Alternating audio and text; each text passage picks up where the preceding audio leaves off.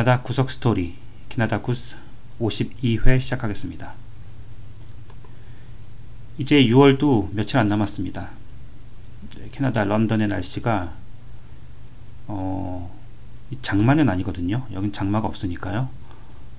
뭐 한국처럼 하루 종일 비가 내린다든지 아니면 비가 오는 날이 며칠씩 이어지고 하는 그런 장마는 없는데 어, 아무튼 거의 매일 비가 오고 있습니다. 어, 비가 와도 하루에 12번씩 내렸다가 그쳤다 뭐 이렇게 반복을 해서 어, 뭐 운동을 나가 보니까 다들 손에 우산을 하나씩 쥐고 있더라고요. 언제 또 쏟아질지 모르니까. 어, 갑자기 쏟아진 것만큼이나 뭐 정말 갑자기 또 확 해가 나고 하는 그런 어, 예측이 불가능한 날씨가 이어지고 있는데요.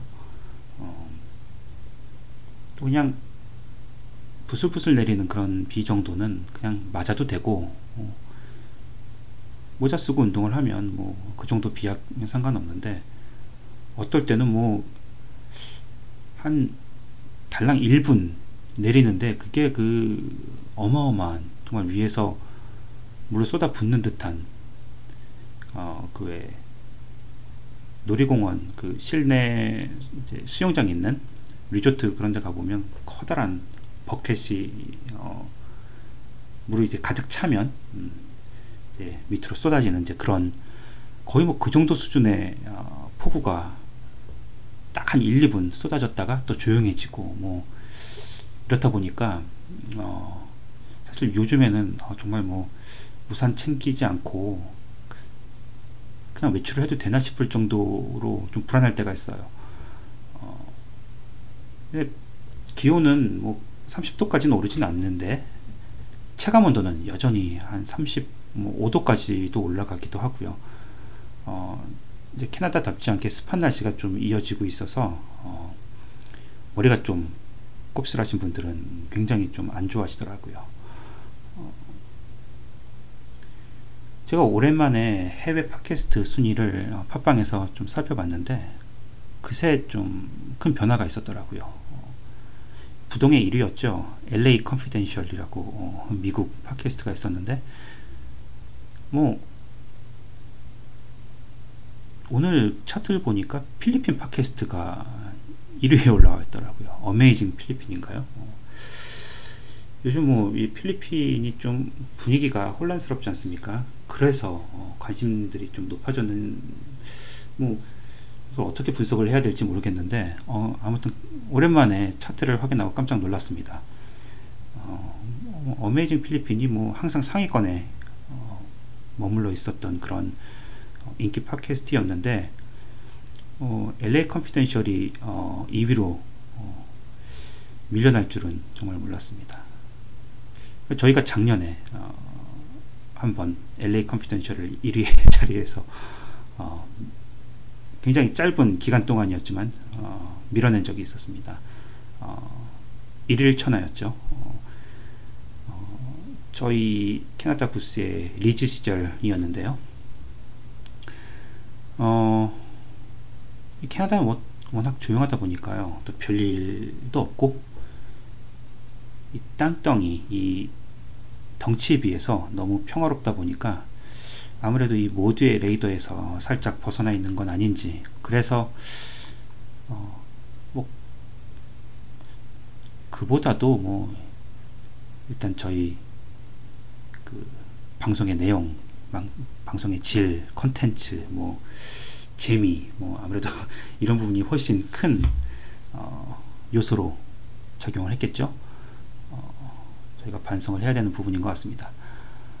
어, 어제 옥자가 어, 넷플릭스에 풀렸더라고요. 어, 많이 기다렸는데 제 지인들이 한국에 계신 지인들이 보지 말라고 진짜 재미없다고 아 이거는 그 봉준호 감독이라고 해서 어, 뭐 쉴드가 안 쳐지는 그런 영화라고 하더라고요. 저도 지난주부터 이 전문가들 미리 그 시사회로 보신 분들의 그 평을 보고서 아 이건 좀 아니다 싶었는데 어 넷플릭스에서 보고 나서 지인들한테 이런 평가가 속속 올라오다 보니까 어, 갑자기 보고 싶은 마음이 뚝 떨어졌습니다. 아, 아,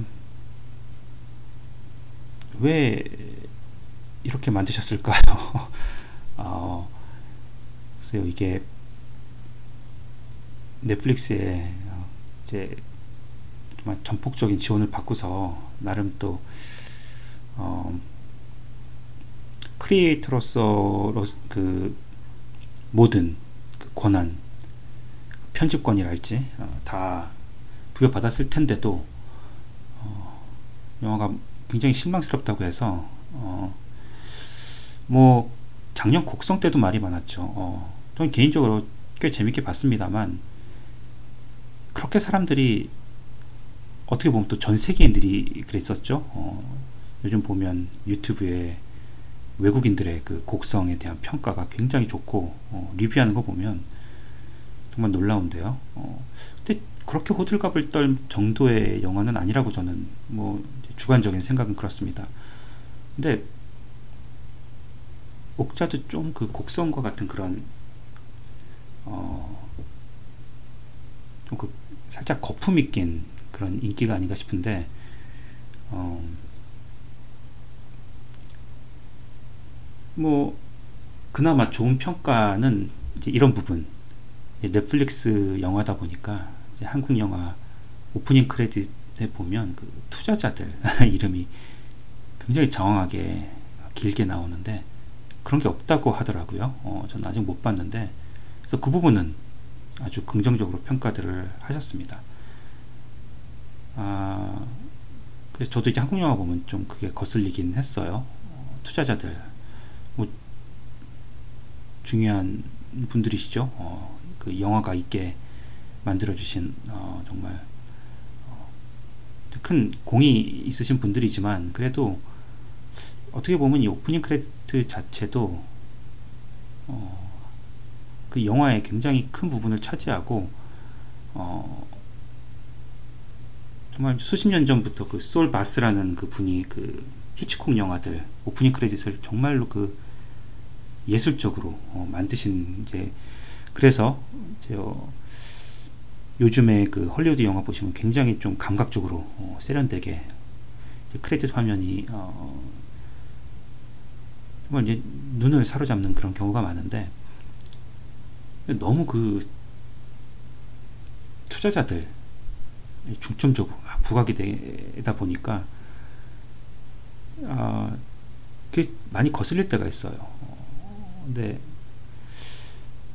뭐 엔딩 크레딧에 좀 집어넣으면 안 될까 싶기도 하고요. 어, 그러면 투자자들 입장에선 좀 못마땅하겠지만 어, 그래도 이제 영화의 완성도를 위해서는 좀 어, 그런 변화가 좀 필요하지 않을까 싶습니다. 요즘 그 UV 새 뮤, 어, 뮤직비디오 어, 보셨나요? 메리맨이라고 어, 어 정말 UV는 어, 재미가 있고요. 음악성도 또 나름 또 뛰어난 것 같고 좋아합니다. 저는 어, 이제 아이들하고 요즘에 매일 한두 번씩 돌려보는데 싸이보다는 UV가 훨씬 낫더라고요. 싸이는 어, 모르겠어요. 어, 싸이보다는 UV가 그 좀 비슷한 유머러스한 그 코드로 가는 어, 저는 이 UV가 만약에 좀더 어, 글쎄요 이제 좀 소속사를 잘 만나야 할까요? 그래서 어, 정말 싸이처럼 노출이 된다면 아마 싸이의 버금가는 그 인기를 얻지 않을까 싶어요. 노래 자체도 어, 아주 캐치하고 어, 중독성 있고요. 뮤직비디오 자체를 그 싸이 뮤직비디오보다 훨씬 재밌잖아요. 어, 이게 확실히 싸이는 가수이고 유세윤은 어, 이제 개그를 하는 사람이다 보니까 그 아무래도 그런 데서 좀 차이가 있겠지만 어, 아무튼 UV 요즘 너무 재밌게 보고 있습니다. 아, 메리맨 그 옛날 그 소방차 패러디한 뮤직비디오가 굉장히 재밌는데 어, 이태원 프리덤도 어, 그 박진영이랑 같이 어, 만들었었죠. 어, 그 노래도 굉장히 좋았습니다. 아, 이제 유세윤보다는 이제 뮤지의 그 개그 코드하고 음악적 재능을 높이 평가하는 편인데요. 미국에도 Weird Al Yankovic이라는 그 패러디 가수가 유명하죠. 90년대 제가 캐나다에 온 지 얼마 안 됐을 때 되게 잘 나갔었거든요. 그 당시 이제 차트에서 1, 2위 하던 그런 모든 곡들을 다 패러디해서 앨범도 내고 뮤직비디오도 패러디해서 내고 했던 가수인데 마돈나, 너바나, 뭐 백스트리트 보이스 뭐 이런 기라성 같은 가수들의 히트곡과 뮤직비디오를 정말 위트 넘치게 패러디해서 어, 인기가 높았어요. 근데 놀랍게도 요즘도 활동을 좀 하시더라고요. 어, 요즘 한국 가요계는 저는 잘은 몰라요. 어, 그냥 스포티파이로 K-pop mix 이제 이런 playlist가 있으니까 그냥 그거 클릭해서 들으면 알아서 믹스를 해서 들려주는데 그러다 보니까 뭐 누가 부른 뭐고 뭐 이제 이런 것까지 챙겨서 어, 확인할 뭐 그런 기회는 없고요. 그냥 뭐 틀어만 놓는 거죠. 어, 정말 다들 캐치하고 어, 후킹이 정말 좋은 곡들이 많더라고요. 어, 역시 팝 음악의 그 작곡은 한국의 단연 최고인 것 같습니다. 어, 괜히 케이팝 열기가 전 세계적으로 확산이 된 게 아닌 것 같아요. 물론 뭐 나중에 표절로 드러나는 케이스도 적진 않지만 어, 이제 한국인들의 그 팝 음악 작곡 능력은 음, 세계 그 어느 나라에도 어, 어, 뒤지지 않는 그런 어, 그런 정말 뭐 자랑스러운 부분인 것 같습니다. 전좀 어, 요즘 가요계에서 들을 만한 아티스트 워낙 요즘에 또 잘 모르니까요. 좀 앞서 말씀드린 UV 어, 꽤 들을 만하고 이승열 괜찮더라고요. 이승열이 어 글쎄요 옛날에 U&Me Blue라는 그 듀엣으로 어, 명반을 한 두 개, 두 장 정도 냈나요? 그러다가 이제 오랜만에 솔로로 나와서 어, 계속 활동하시는 것 같은데 뭐 공중파나 이런 음악 방송에서는 쉽게 볼 수 없는 분인 것 같고요. 어, 전 이승열 씨가 좀 잔잔하고 기타도 잘 치시고요. 어, 목소리도 한국의 보노라고 뭐 불릴 정도로 좀 매력이 있고 그래서 이승열 씨 좋아하는데 어, 글쎄 뭐 많은 분들 아실라나 모르겠습니다. 어, 뭐 일주일도 안 됐는데 다시 52회 제가 녹음을 하는 이유는 단 며칠 새 뉴스거리가 굉장히 많이 들어왔더라고요. 어, 이거 일주일 채우다 보면 내용이 너무 길어질 것 같아서 어, 밀어내는 차원에서 어, 오늘 또 녹음을 시작했습니다. 지난번 방송에서 제가 그 우드스탁과 런던 주변에서 어, 8명의 노인을 연쇄살인한 간호사의 선고가 내려질 거라고 말씀을 드렸는데요. 어, 역시 어, 선고가 내려졌습니다. 26일 날 어, 우드스탁 법원에서 어, 이 요양원에서 8명의 노인을 약물 과다 주입으로 살해한 혐의로 기소된 전직 간호사죠. 엘리자베스 웨틀라우퍼 씨한테 어, 예상대로 종신형을 선고했습니다. 어, 그리고 조건을 하나 붙였는데 25년 동안 가석방이 없다고 하네요. 어, 이분이 50세인가요? 올해로? 어, 그러면 75살까지는 가석방이 없습니다. 어, 뭐 가석방 25년 지났다고 가석방이 될까요? 어, 저는 안 될 것 같은데 어, 이 브루스 토마스 판사는 판결문에서 그녀는 희생자들을 덮친 죽음의 그림자였다고 비판을 했다고 합니다. 이 웨틀 라우퍼스는 지난달 열렸던 결심 공판에서 8건의 1급 살인과 4건의 살인 미수 등 모든 혐의를 인정했습니다. 이 선거 당일날에 웨틀라우퍼 씨는요 어, 장기 요양원 환자들과 희생자들에게 진심으로 사죄한다고 어, 말을 했고 피해자들 가족이 상처에서 속히 회복하기를 바란다고 뉘우쳤습니다. 이분이 2007년부터 지난해까지 우드스탁과 런던 등 온타리오주 남부 장기 요양원 세 곳에서 일하면서 인슐린 등 약물을 과다 주입하는 수법으로 75세에서 96세 사이의 노인들 8명을 잇따라 숨지게 한 어, 이제 캐나다 전설의 살인마로 어, 역사의 기록이 되겠군요. 어, 어, 아무튼 뭐 이렇게 선고가 났으니까 앞으로는 뭐 이 간호사 살인마 간호사 이야기는 음, 뭐더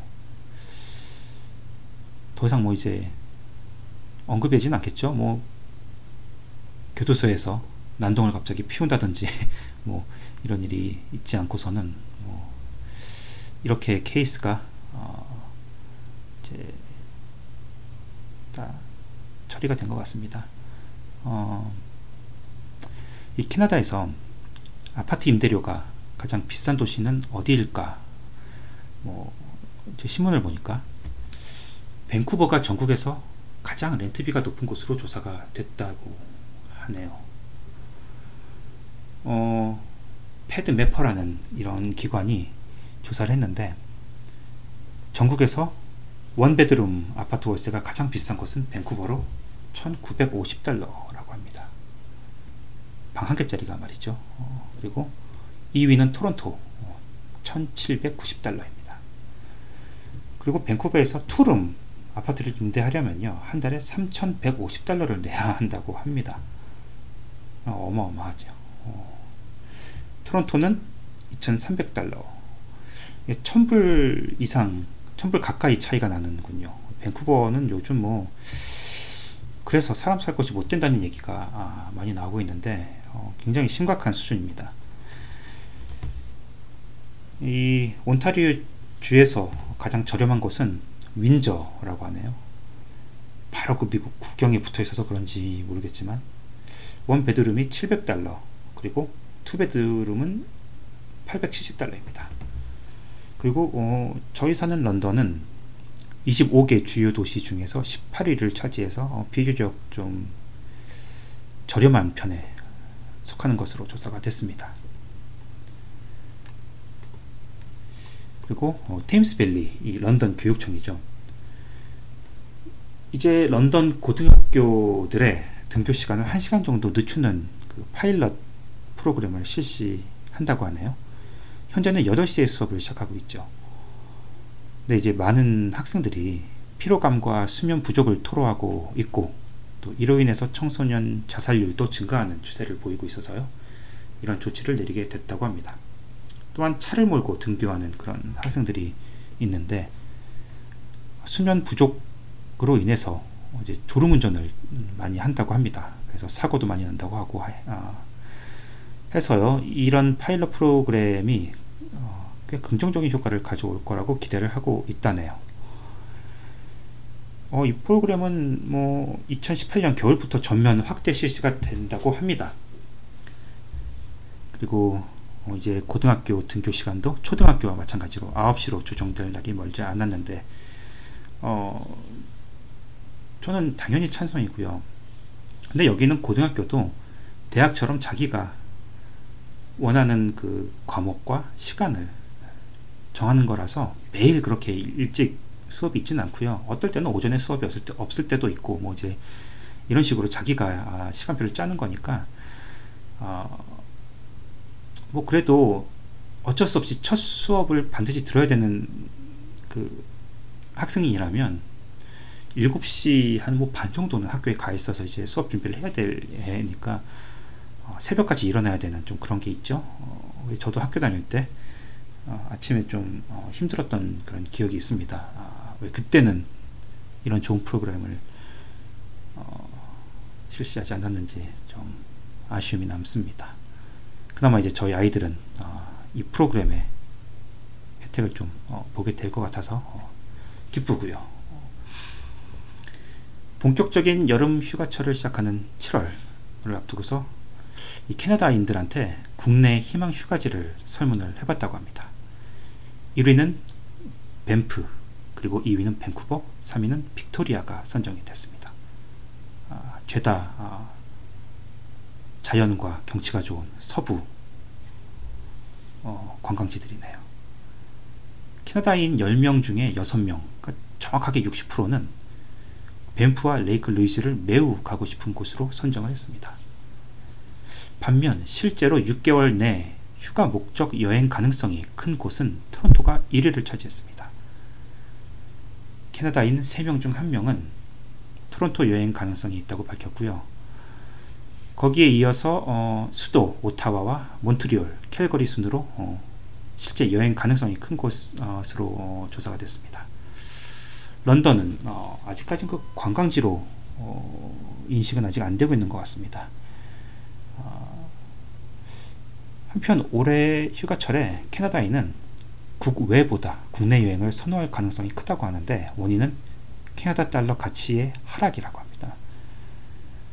어, 캐나다인의 4분의 3은 캐나다 달러 가치 하락으로 여행 계획을 실제로 바꿨다고 하는데 미국 내 반 외국인 정서에도 어, 이 캐나다인들이 반응을 하고 있다고 하네요. 음, 캐나다인들의 3분의 1은 미국 정치 흐름을 보고서 미국행 여행 계획을 변경했다고 합니다. 하지만 이제 정치보다는 역시 환율이 캐나다인의 미국행의 그 발목을 좀 더 잡고 있는 그런 분위기입니다. 어, 캐나다인 59%가 대미 환율 상승을 보고서 미국 대신 캐나다 국내 여행을 택했다고 했으니까요. 어, 어, 그리고 이 한국 구국재단 토론토 지부가 지난 23일 온타리오 교육회관에서 출범식을 가졌다고 합니다. 근데 이 박근혜 전 대통령에 대한 탄핵과 현재 진행 중인 재판을 강하게 성토하는 자리였다고 하네요. 토론토 지부는 탄핵과 재판 과정에서 법 위반과 인권 유린 사례가 많다고 지적을 하고 국제법률가 협회와 국제 사면위원회 에 각각 박 전 대통령 석방을 촉구하는 청원서를 제출하기로 결정을 했다고 합니다. 이제 국제 사면위원회라고 하면 국제 암네스티이겠죠. 어, 그전 세계 그 사형제 폐지나 이제 뭐 이런 어, 이제 무고한 사형수들 어, 이제 구명해주는 이런 단체인데 이 암네스티가 이런 거 해주는 단체가 아닌데 말이죠. 어, 어, 캐나다 와서도 모공 방신을 톡톡히 시키고 있습니다. 정말 이런 분들 보면 할 말을 잃게 되는데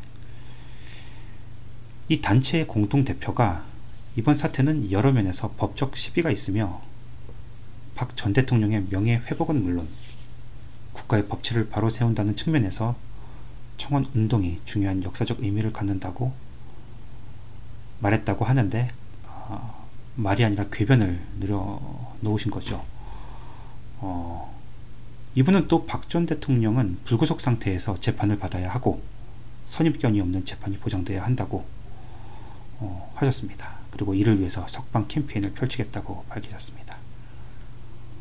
음, 뭐 한인과 비한인 구분 없이 지지 서명을 받아서 청와대를 포함한 여타 기관에 청원할 예정이라고 하는데 아, 아, 지구상 어디를 가야지 이런 분들 안 볼 수 있을까요? 어, 어, 근데 집단으로 뭔가에 홀린 듯한 좀 그런 그런 느낌이 강하게 듭니다. 아, 그렇지 않고서는 어, 글쎄요, 이좀 어, 네, 뭐 이런 유사한 소식이 어, 들릴 때마다 어, 그냥 암담해요. 이게 지금 21세기인데 말이죠. 어, 과연 이게 22세기가 된다고 해도 이런 분들이 안 계실까 그 의문이고요. 어, 한국도 아니고 지금 캐나다에 와서까지 어, 그렇게 모국망신을 시키는 건 저희 이제 교민들한테도 어, 좋을 게 하나도 없는데 좀 자중을 해주셨으면 합니다. 어, 네 그리고 스마트폰 앱으로 맥주를 주문하면 2시간 안에 집으로 배달된다고 어, 하는군요. 캐나다에서 이제 그 맥주를 파는 비어 스토어가 있죠. 그 Beer Store가 배달 서비스를 시범 운영한다고 합니다. 어, 이 Beer Xpress라는 웹사이트가 있다고 하는데 Xpress.ca입니다. 아, 여기서 이제 뭐 스마트폰 앱도 이제 어, 설치를 하시면 쓸 수가 있는데 이제 맥주를 주문하면요 2시간 안에 집까지 배달을 해주는 서비스라고 하는데 일단 스카브로와 오타와에서 시범 운영을 한 뒤에 점차 서비스 지역을 확대할 계획이라고 합니다. 아, 굉장히 좋은 뉴스네요. 저도 바로 집 앞에 비어스가 있긴 해요 근데 맥주 생각이 날때 아, 굳이 또 차 끌고 가서 뭐 1분도 안 되는 거리지만 또 가서 또 줄 서서 또 어, 맥주 사오고 빈병 있으면 또 그것도 또 교환하고 이 별거 아닌데 되게 귀찮을 때가 있거든요. 두 시간 안에 어, 배달을 해주는 서비스가 있으면 맥주 생각이 나기 두 시간 전에 미리 알고서 어, 주문을 하면 굉장히 어, 편할 것 같습니다. 어, 진작에 어, 좀 했었어야 되는데 좀 늦은 감이 있고요. 하지만 이제 최소 20달러 이상 주문을 해야 한다고 하네요. 그래서 뭐 맥주 한 저희는 어, 뭐 20달러 이상 한 번 갈 때마다 사오니까요. 어, 그 삿포로 일본 맥주가 저는 맛있더라고요. 저희는 삿포로랑 미국의 그 쿠얼스 라이트 이렇게 좀 즐겨 마십니다. 그 두 브랜드가 제일 맛있는 것 같고 요즘에는 그 그냥 동네 슈퍼에서 파는 맥주 있죠?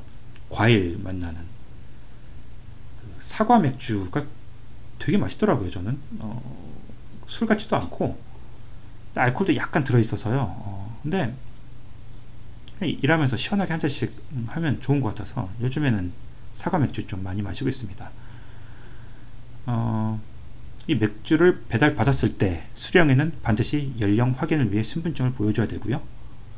또 수령인이 너무 취해 있으면 배달을 거부할 수가 있다고 합니다.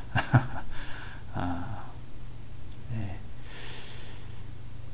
네. 그렇다고 합니다. 아, 취해 있으면 배달을 거부할 수 있다고 하니까 아, 아니 맥주가 아, 직 배달도 안 되는데 먼저 취해 있을 수가 있는지 아, 아, 토론토에 그 CN타워 있죠. 어, 캐나다 오시면 반드시 어, 뭐 나이아가라 폭포와 함께 어, 들르셔야 되는 관광지인데요. 어, CN타워의 전망대가 확 변했다고 합니다. 저는 여기 꽤 오래 살았는데 CN타운 딱 한 번 가봤어요. 정말 어, 정말 오래전이죠. 뭐 십몇 년 됐네요. 더 된 것도 같고 20년 된 것도 같고요. 어, 이제는 벽으로 막혀 있던 공간이 제거가 되고요. 어, 전망대 일부가 전면 유리벽으로 어, 교체가 됐다고 합니다. 신문에 난 이 자료 사진을 보니까 어뭐 정말 정말 뭐 푸덜덜한 그 고소공포증이 있는 분들은 아, 좀안 어, 좋아하실 것처럼 그 바닥도 유리로 돼 있고 어, 어, 많이 바뀌었더라고요. 어, 이 관광객들은 이제 벽 때문에 답답했던 전망 대신 탁 트인 경치와 끝없이 펼쳐진 토론토 스카이라인을 구경할 수 있게 됐다고 합니다. 그뿐만 아니라 유모차, 휠체어 등을 타고 있어도 아무런 방해 없이 관람을 할 수 있게 되었다고 합니다. 토론토의 상징인 CN타워는 세계 타이틀은 넘겨줬지만요. 아직 아메리카 대륙에서 가장 높은 단일 건축물로 어, 남아있죠. 전망대는 지상 346m 높이에 있는데 정상까지 고속 엘리베이터로 1분 가까이 걸린다고 합니다. 이 밖에 줄 하나에 의지한 채 고층 전망대 밖을 걸어 다니는 엣지 워크라는 그런 어, 게 있어서요. 어, 뭐 겁이 좀 없으신 분들 음, 꼭 한번 해보시면 좋을 것 같아요. 이 토론토를 찾는 유명 그 스타들 연예인들도 꼭 한 번씩 하, 더라고요 그래서 어, 인스타그램이나 페이스북 같은데 어, 인증샷도 올릴 정도로 인기가 많은 많다고 하니까 아, 네, 저는 절대 못할 것 같고요. 어, 아무튼 CN 타워 오랜만에 한번 가봐도 괜찮을 것 같습니다. 아, 토론토나 쪽 동부 캐나다 여행 계획하고 계신 분들은 CN 타워는 꼭 한번 들러보시길 바랍니다. 캐나다 국민 커피숍 저희가 자주 소개드리는 Tim Hortons가 건국 150주년 기념 이벤트로 Roll Up the Rim 캠페인을 28일부터 시작을 했습니다. 이 롤업 더 림도 언젠가 소개를 해드렸어요. 이 커피를 주문하면 이 종이컵을 주는데 그 종이컵 림 있죠? 둥근 가장자리인데 어 그거를 위로 살살 올려보면 거기 이제 뭐 꽝 아니면 뭐 이겼으면 거기 상품 이게 어 적혀 있어요. 어 로또 같은 건데요. 어 내달 21일까지 이 special 이벤트가 계속된다고 합니다. 어, 대상은 만 달러 캐나다 여행권이고요. 어, 국내 어디든 갈 수 있는 항공권, 숙박, 자동차, 대여 등 최단 최대 만 달러까지 사용할 수가 있다고 합니다. 이 밖에 8,000개의 50달러 Tim Horton 카드 그리고 뭐 수백만 개의 공짜 커피, 도넛 등뭐 어, 그런 상품들이 준비가 되어 있다고 합니다. 어, 그렇다면 1등 당첨 확률은 얼마나 될까? 아, 이것도 어, 소개가 됐는데 티몰튼스에 따르면 이번 캠페인을 위해서 9,821만 개의 컵이 이벤트 컵이 전국에 뿌려졌다고 합니다. 이 중 대상은 10개 컵에 표시가 되어 있다고 하네요. 따라서 당첨 확률은 약 982만 분의 1, 0.00001%가 되겠습니다. 참고로 50달러 티몰튼 카드에 당첨될 확률은 0.008%고요. 공짜 커피에 당첨될 확률은 약 17%라고 합니다. 생각보다 높지 않군요. 어... 이 공립교를 외면하고 자녀들을 사립교에 보내려는 캐나다 학부형들이 갈수록 늘고 있으며 온타리오주의 경우 사립교 재학생이 지난 15년간 무려 24.5%나 증가한 것으로 드러났습니다. 이는 전체 취약 대상 연령층, 그러니까 5살에서 17살 사이죠. 그 연령층이 감소하고 있는 추세가 한 요인이지만 무엇보다도 사립교의 인기가 높아가고 있기 때문인 것으로 지적이 됐습니다. 이 기간 동안 BC주의 12학년생들 중 사립교 재학생이 무려 35%나 급증했고 거기에 이어서 퀘벡주가 12.3%로 어, 비율이 높았습니다. 영어 공립과 불어 공립, 영어 카톨릭 및 불어 카톨릭 이렇게 4개 교육청 체제로 운영되고 있죠. 온타리오 주에서는요. 그런데 전체 학생들 중 공립교 비율이 어, 2011학년도에 95.1%였는데요. 지금은 93.6%로 감소했다고 합니다.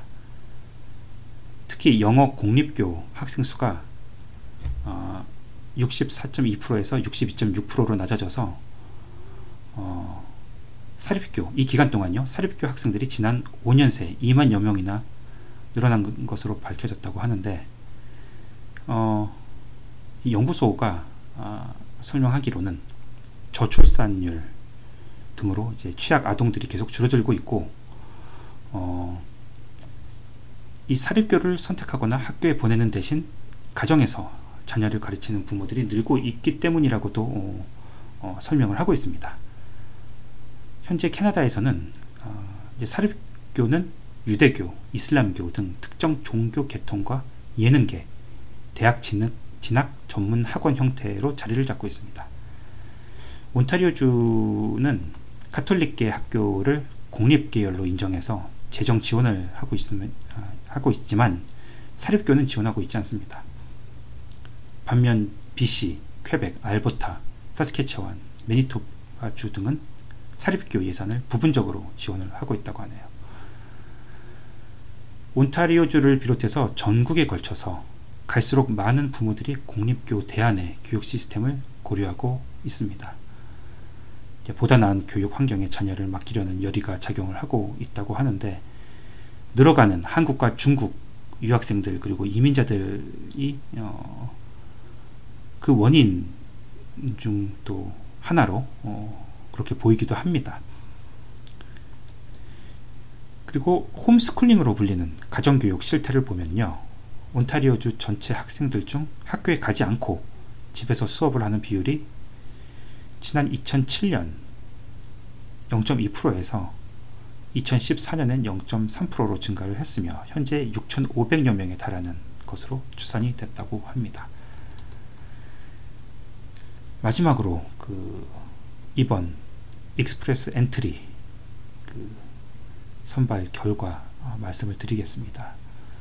이례적으로 한 달 반 만에 선발이 됐다고 하는데 이번 선발의 어, 커트라인의 점수가 449점입니다. 어, 5월 31일이었나요? 마지막 그 점수보다 무려 36점이나 올랐습니다. 6월 6일에 어, 개정된 불어 능력 추가 점수 및 형제 자매 캐나다 거주자의 추가 점수 도입 등으로 어느 정도 어, 이제 그런 것들이 영향을 미친 것으로 파악되고 있, 아, 있고요. 이게 또 한 달 만에 선발이라서 어, 많은 사람들이 아직 풀에 남아 있기 때문에 3,000명대의 보통 수준의 선발 인원을 선발하는 과정에서 아무래도 점수가 아, 많이 올라갈 갔을 수밖에 없는 어, 그런 상황이었던 것 같습니다. 아, 아무래도 다음 선발에는 확실히 점수가 내려갈 가능성이 아, 있겠죠. 그래도 이번 선발 점수의 상황에 따라서 앞으로 준비하시는 분들은 계획을 좀 잘 잡으셔야 될 것 같습니다. 제 기억으로는 8억 한달 전 커트라인이 예, 어, 413점 어, 그 정도였는 것 같은데 그래서 최저치를 찍었었죠. 무려 어, 한달 새 36점이나 어, 뛰었습니다. 어, 워낙 그 주가 보듯이 정말 예측이 불가능하고요. 어, 준비하시는 분들 많이 신경이 쓰이실 텐데요. 어, 이 추이를 좀 잘 지켜보시고 거기에 맞춰서 어, 준비를 하시면 될 것 같습니다. 52회 어, 캐나다 소식 그리고 근황 소개는 이 정도로 어, 정리하겠습니다. 그러면 저는 어, 언제가 될지 모르지만요. 어, 또 뉴스거리가 모아지는 대로 53회로 찾아뵙도록 하겠습니다. 감사합니다.